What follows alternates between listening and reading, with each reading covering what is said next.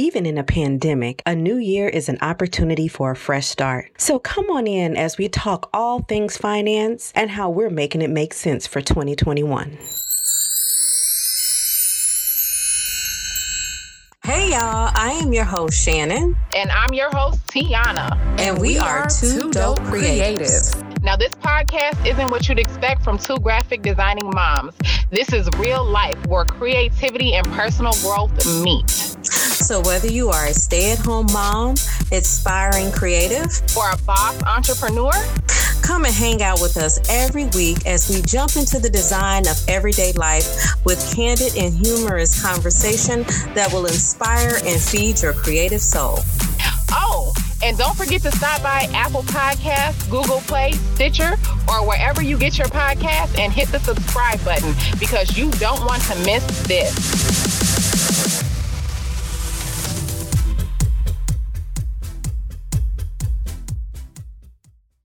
We're talking about in March, it's going to be money. But I think I wanted to take we were talking about taking a different approach with it because, we got everybody and their mama. You can just go about to anybody's platform and find things about finances, credit, home ownership, wealth building, honey. And if another person from Bitcoin or Forex trading and buying.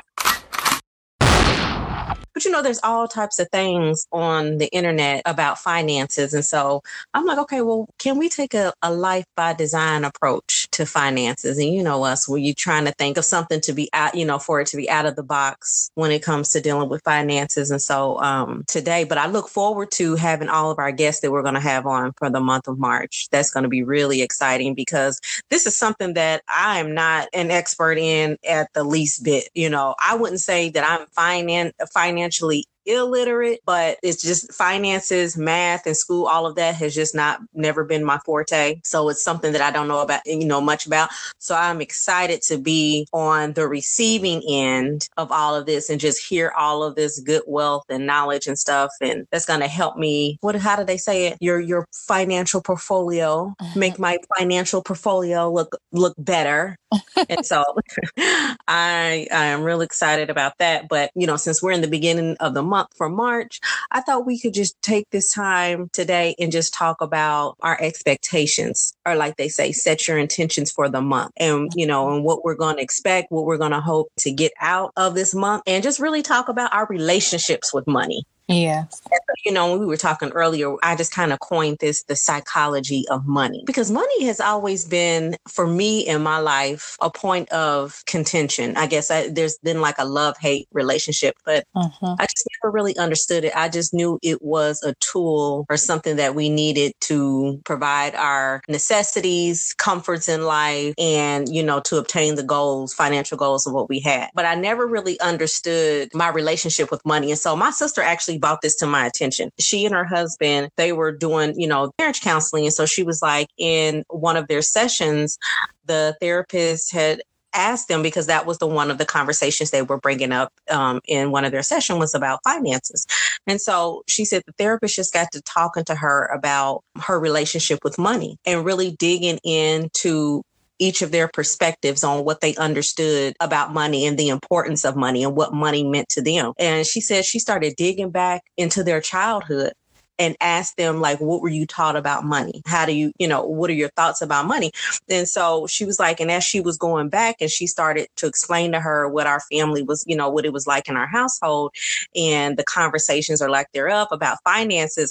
She said she was just amazed at how her childhood or our childhood really affects our relationship with money now as an adult. And that was so interesting. I was like, so I went to research that and I'm like, okay, this is really something here. There is a whole psychological movement to money. Absolutely. And what we feel about money. I mean, I knew the basics of, like when people grow up poor. Mm-hmm. And so when they get older, they may have a certain style with money, like they may be very conservative, like they hoard money, or they may be overspenders or, what is that word? Overachievers and, in certain areas because of that. But I never knew that it was different financial personality types is what it is. Like, I didn't know it got really deep like that. Did you know that? Yeah. I mean, I feel like it's just like anything, like you know, sex, love, you know, just the different topics that we cover, from family to anything, your love languages, those kind of things. I feel like it's the same. And you do have different people who, like, I can give a prime example. We just had a call or class like a couple weeks ago with Ecoversity. And it was really interesting because somebody was just really upset about like the cost. And for me, you know, to me, it's like, it's nothing because I understand the value of a thing. So for me, I feel like money is, like you said, you use the word a tool. But I love how Stephen Brooks answered the person. He listened to everything they had to say. And then he said, I really challenge you to really assess your relationship with money. And if you do have a hatred towards it or a negative, you know, feeling towards it, you really need to look into that because, like you said, money is a tool. So if I need something and maybe I misused it or maybe I didn't have enough of it, you know, growing up or whatever. And so because I didn't have, like, let's just give an example of building a house. You know, maybe you need 6 hammers or you need a saw or whatever. And you didn't have enough of those to get the thing done. Do you just hate that tool for the rest of your life because you didn't have that or enough of that? No, you know, you can't. And so I think psychologically, we all have to do some type of assessment and really break down our own thought process and why we have this hatred. And I think a lot of it, too, it goes to religion because, you know, a lot of us will sit in churches and they talk about the love of money and money is the root of all evil and all these things. So we're taught, like, in the beginning, for those of us who have a religious background or history, we're taught that, like, money is a bad thing, when actually, even if it wasn't the money that we see, it could have been something else. It could be, it's just that is the tool that we use as an exchange to get the means of whatever it is that we need. So, like you said, it's a lot. There's a lot to unpack. Yeah, it is. And so, and I was thinking back to when I was younger and, like, what was my household? What was the temperature in my household like around money? I knew there wasn't enough of it. I knew, like, my grandmother worked hard. I knew my mother worked hard, but money was never really talked about. You know, it was always a feeling of there never being enough. You know, the robbing Peter to pay Paul. Parent was always stressed about not being able to make ends meet. I did know that and I understood that. The questions to, well, Mom, can we have McDonald's or can we get this? I ain't got no money. I'm broke. That's just all I knew about money. Like, no one on my mom's side. You know, we never sat down as a family, or I never sat or was at the table or witnessed my mother pay bills and stuff like that. There was no conversations with me with, okay, this is how you save money. Let's go get a savings account. Here's how you write a check out. None of that. It was my father's parents. They were very financially literate, very financially fit. And they were the ones to teach me about savings, earning a keep, earning a dollar, the importance of money, how to save it. They took me to open up my first bank account, taught me how to write checks, taught me how to use a calculator to add and subtract money, you know, all of that. But in my mom, you know, because I primarily stayed with my mom, none of that was ever talked about. And I think it was because they didn't have a lot of financial literacy either. All we knew was living paycheck to paycheck, paying a little bit on the bills over here, stretching it a little bit over there, paying the disconnect notice so it don't get disconnected. The phone, you know, back then, you know, we had the house phone, we didn't have cell phones and stuff, but, you know, the phones being disconnected and just, you know, I think it's growing up in the hood, a lot of people experience that. There's more than a lot of people who the struggles of being on a limited income or not having enough money. But you know what? I honestly don't think that, how do I say this? I don't think it's a matter of whether a person is rich or poor or, you know, middle class, whatever. I think it just goes into the parent, because you can have a poor person that can teach their child about finance. Like, I grew up in like, you know, some would say middle. I never saw my mom or dad get a disconnect notice. They were both entrepreneurs. I honestly feel like they always had money, or they were always taking us to do something. And we just was always, if there was a lack of money, I never really knew about it in that sense until I got older, to where, you know, I was learning more about bills and things like that. And I wanted, and my only means of figuring it out was like, okay, I just got to go work a job. But even in that, you know, like, I can't tell you how many young people, including myself, who went and got a credit card and didn't even understand how it works. How does that work? Yeah. And I didn't have, like, my mom and dad didn't teach me about that. You know, I just knew they were entrepreneurs, and they knew, I learned really from them just how to get money, but I never learned how to manage money. And I think you have people like that, even rich people, where they just give their kids money and then their kids go out and they live life and they don't know how to. I remember a friend of mine, I remember her calling me and asking me, like, how do you get a cell phone in your name? Like, how do you get a cell phone? And, you know, just not even knowing that. And she, you know, she's not that much younger than me, but for her to have been in her 20s and had just, you know, had her parents doing everything for so long, and to not know that, it blew my mind, because I'm like, I've been, you know, working since 15, 16 and had my own car and, you know, paying my bills and all this and that. So for me, it was different. But I had to learn the hard way, because they didn't sit down with me and like show me how to create a budget or show me like, okay, this is what this means when it says there's a penalty if you don't pay this on this date and how this works, you know, or even the kids who, you know, when they send, as soon as you turn 18, they start sending them things in the mail for you to start ordering magazines. And they say, we're going to send you all these magazines. And then you get a bill in the mail, like, wait a minute. And not realizing, like, oh, I got to pay for this. Oh, this just wasn't free stuff. Oh, okay. I had to pay for this. Sorry. But, you know, I think that, and then too, not having the knowledge on how to manage finances. I think that's why my first time out on my own is the reason why I failed, because nobody... you know, sat down and with me and said, okay, you ready to get your own apartment? Here's how much you make. Here's how much the bills are. You don't make, you don't make enough to move out right now, or you're going to have to work more often. But I couldn't, because I was going to school and, you know, trying to balance both. But like you said, when you turn 18, honey, they're sending the credit cards in the mail, proving you for everything under the sun. So you talking about, I'm going to college.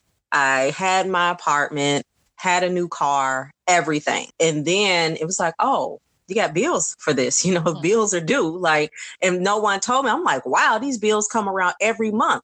And you think the months stretch out, but it was like, no, them bills came quickly every single month. And so then, you know, couldn't afford to pay. So I had to go home. You know, my grandparents could afford to bail me out. And so I didn't have those things on my credit. My grandfather was able to get me out of my car loan. It was a bad deal. And he was able to call his lawyer and they got me out of that car deal. So it didn't go on my credit. You know, they paid my apartment off. And so, but I learned a lot from that first experience. You know, it was just kind of like a trial and error. And that's such a blessing that you had that, because it is, you know, so many people who do not. And still along the way, I still made, you know, a lot of bad money decisions. I was never a big credit card fan. After the first time, the rodeo with the credit card, I was like, yeah, okay. Yeah, I get it now. I understand you got to pay this back and with interest. So I didn't have a lot of credit card debt. My debt was comprised of medical bills. You know, that little silly little debt, you know, the medical bills, the Fingerhut magazines, all that kind of stuff that, you know, racks up over time. A part of me at one point was upset with my parents, because I'm thinking to myself, like, gosh, how did you not prepare me for this? None of your children for this. Like, it just felt like you were just sent out in the world to just kind of figure out things for yourself. And then after a while, I was like, okay, well, I understand now. They didn't know much about it. And which was weird, because I thought my dad should have known, coming from his dad being an accountant, and they were just really, you know, a stickler about money. Even though they had a lot of money, they were frugal with it and they spent their money wisely. And so I thought, you know, my daddy would have the same type of mindset, but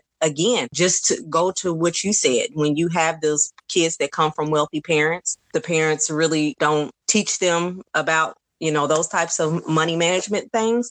And then they just go out in the world and think that, oh, money just continues to go on trees, or because I have rich parents, they're always going to be there to bail me out. But this goes into a really good point. I don't know if you remember, like about a week ago, I posted this post on Facebook and it says, putting our children out at 18 without a plan is a generational curse. And I had a lot of people comment, you know, just really, you know, in agreement. But then I had one person comment and they said, I don't know what kind of plan an 18-year-old could have. Excuse me? And she kind of mentioned that her children, they're grown now, but when they left, they never had to come back, or I can't remember how she said it. I had to respond and I'm like, wait a minute. You know, in my mind, we're doing our children a disservice if we think that at 18, they're not capable of creating a manageable plan for themselves. But at the very same time, we would let them leave out of the house, because at 15, at me being 15 and my grandmother just being in the state that she was just with her health, she lived for a long time. But just by the time I was 15 years old, my mom was working overnight for the police station. And we would be home just, me and my sister and my grandmother. And we needed to make sure that if something happened to her, that I could drive her to the hospital or whatever. So I ended up getting my license a little bit early. I ended up graduating from school a little bit early. I moved out of the house a little bit early, but it was onto one of my grandmother's properties. So they had houses in other areas. And so we had one house that was kind of behind our home on the other end of the block. And so I lived there at 16. I moved into there. And my mom's like, well, you got to, pay the lights. You need to be responsible. You need to pay bills here. And so I worked and I did that. But my thing of it is, and I'm not saying everybody has to be as independent as I may have been at my age. I do believe there's people that are far more independent than I was at my age. But what I think is it's a disservice to our children to believe that they are not capable of having a plan at 18. And whose fault is it really if we think that they're not capable? Is it our fault as a parent? Because maybe they're not capable because we didn't prepare them, And so that was just my thought process when I posted that and I read the response. And I'm like, I don't know that I agree, because I think when we sit and we say, oh, a child can't have a plan at 18, what we're saying is, no, I'm just choosing not to prepare them. Kids are way smarter than what we give them credit for. And we can start making those, just like how my grandparents started to make those deposits when I was 12 years old. This is when I got my first bank account. My grandfather sat me down and he taught me how to write out a deposit slip, how to write out a withdrawal slip. Kids are able, you can teach kids just about anything. And when they get to that age, like we're 15 and 16, then I think the lessons on money and finances become a little bit more complex. I think it should match their understanding, their level of understanding. But yeah, especially when my kids hit 15 and 16 year old, we're going to do financial training. I'm teaching them about, what my grandparents taught me, opening up a, a savings account, talking about how to write a balance and write a checkbook, how to start a savings. Even right now, I have started the process on getting that entrepreneurial mindset, figuring out, tapping into those trades and skills and gifts in them and saying, what do you want to do? Even when we're playing pretend play. Mm-hmm. And Carter acts like he's the owner of a restaurant. Kaden acts like she's a hairstylist and different things. And we exchange money. Carter, he likes to play waiter, he likes to serve us at dinner, and he likes to play our waiter and stuff like that. We don't see it. These are little trades and little entrepreneurial things that, we can pour into the spirits of our children and then start to build upon that. Because when my kids turn 18, we may not have their whole life mapped out for them to follow. I believe that children should have the basics at 18.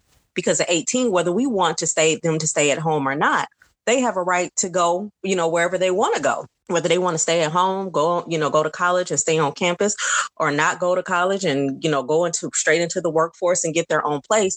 I'd rather them to make any of those decisions with financial literacy. Now if they get out there and mess it up, that's on them. But I prefer them make a conscious choice to mess up than to just be out there saying, well, I didn't know. You know what I mean? But I think even furthermore, what I'm really excited for us to get into is just really talking candidly about just the resources, the information that maybe we wouldn't even have considered. I'll give you a prime example. I was in the Black Americans Living Abroad in the Facebook group today.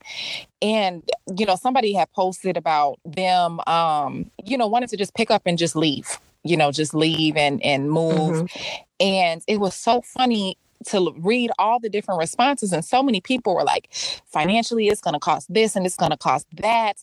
And I wouldn't do that. And this is, and they just all of their thought process. And some people were like, no, just go, but you need X amount of money. And I'm just reading all these responses and I'm thinking in my head, I spent less money in a month traveling through Costa Rica than I do back home in a month. And I know that sounds crazy, but the reason why I brought this up is because you were talking about, your children and the options that they have. Let's say, Carter, he graduates high school and he's like, Mom, I just want to do a gap year and I just want to travel. And immediately what the dollar signs go off in the head and the red flags, travel, you traveling, who paying for that? But right. Just to know that there's resources out there where he could travel and go stay in an intentional community where it's free and all he has to do is put in some labor every day. Like, and when I say that, mm-hmm. I'm talking about, I'm going really deep into like the bartering system and how do we financially live a life where we are maybe not using the term, you know, penny pinching or whatever, but how do we really equip ourselves to have that financial literacy and to see money as a tool, but to also see that money is not the only way that you can get from point A to point B. Because I feel like sometimes when we put money in, like we put, it's like this, that American dream, like we talk about, you know, the American nightmare.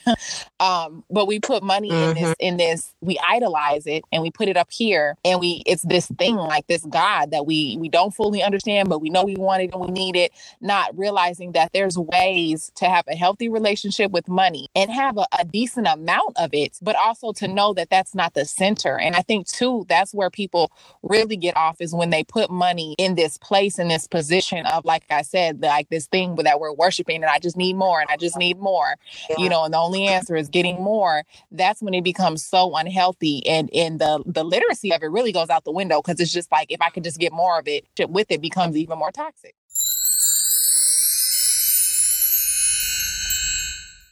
If you are a budget diva like me, every dollar saved helps when it comes to taking care of your family.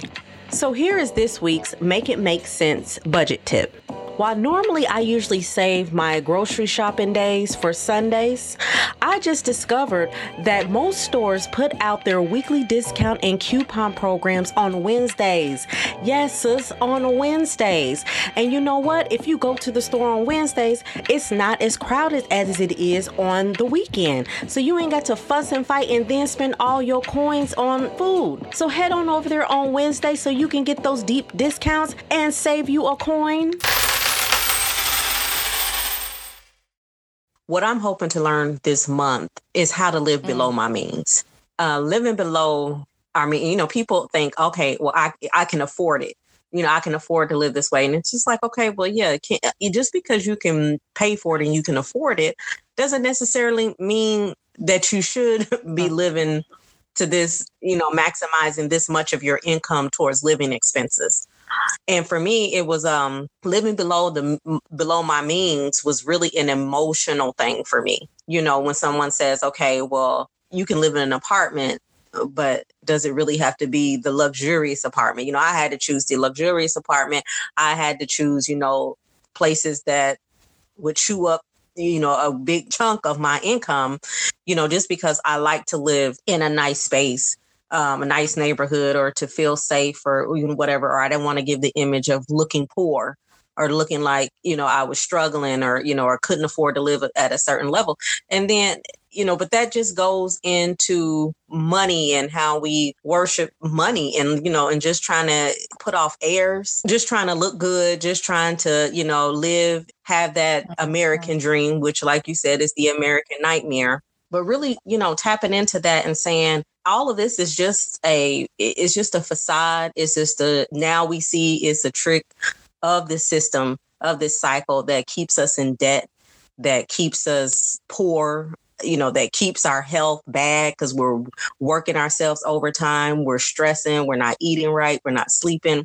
And so I really am going to welcome this information and this insight on how to live below my means and change the narrative and the stories and the beliefs that I told myself. Right. Really, or even just shifting your thinking, right? You know, I'll see groups all the time, you know, and I'll use us. And when I say us, I'm talking about Black folk, because, you know, I don't know what, I'm not going to get into how I view other people and how they do things, but just for us, I'm talking about us. So Black folks, I'll see groups of us all the time, and we come together and we'll go and we'll spend, like, each person, let's say they put in $3,000 to go on a vacation. So you're talking about a group of 10 people, they done put down $3,000 a piece to go on a vacation. Do you know you could take that same $30,000 and put money down on an investment property in another country, and y'all can own that thing? And just take a trip there every year for a little bit. Like, it's stuff like that it's just like, and you can rent it out while you're not there, you know, and it's stuff like that. But we'll go buy a timeshare, but we won't, you know what I mean? And it's just like, for me, it's just we really have to get into what's the rhyme and reason. And we really need to look at the things that I love growing up. It's like when I used to make decisions, especially once I got, older, into like my early 20s and, late teens. But just sitting down and writing out that statement of like, you draw the line down the paper and then you put your the positives and the negatives whenever you're making a decision. And you write on one side all the things that, you could benefit from it and all the other things on the negative side or whatever.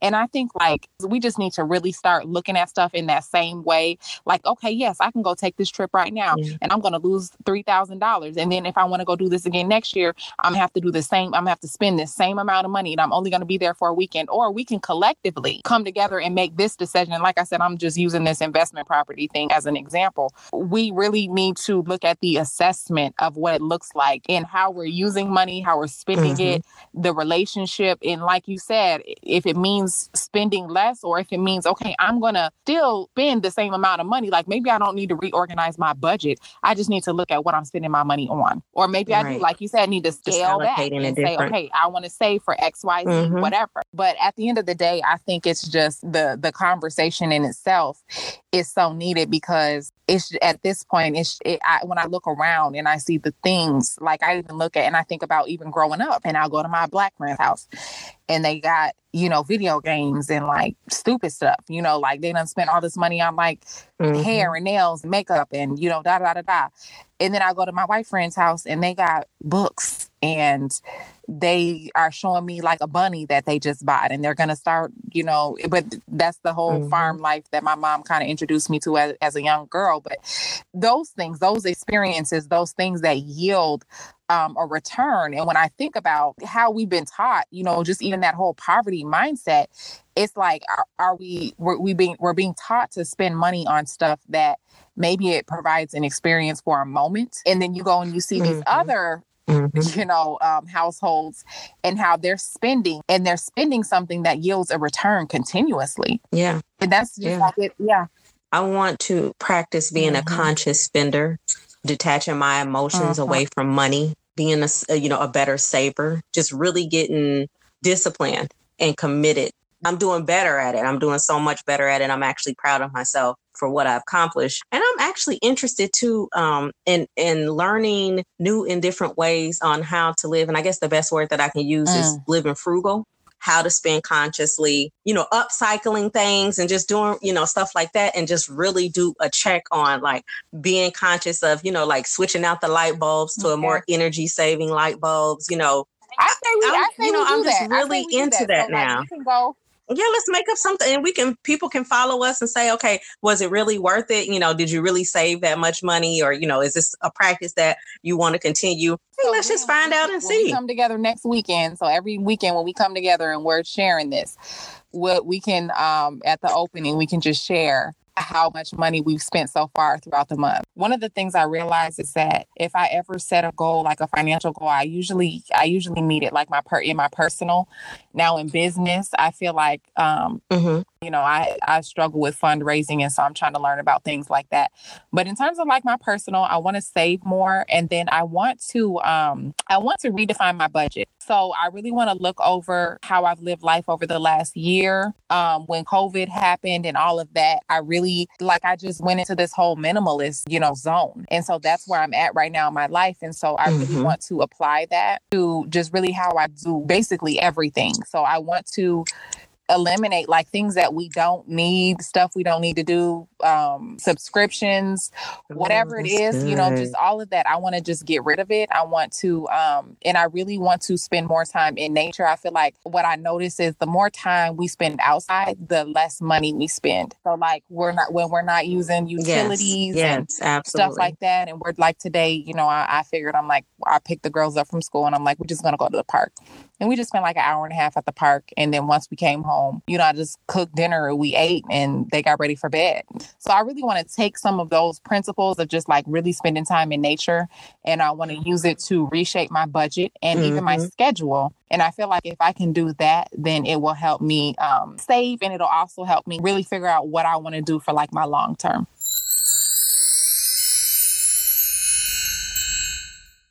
Wow, I so enjoyed this episode, and I hope you did too. But the fun doesn't have to stop here. Go on over to our Instagram page and follow us there for the after party for a review of this episode, and so we can chop it up with you guys. As always, you know we are rooting for you. So until next time, despite life highs and lows, make sure you are creatively doing life by design.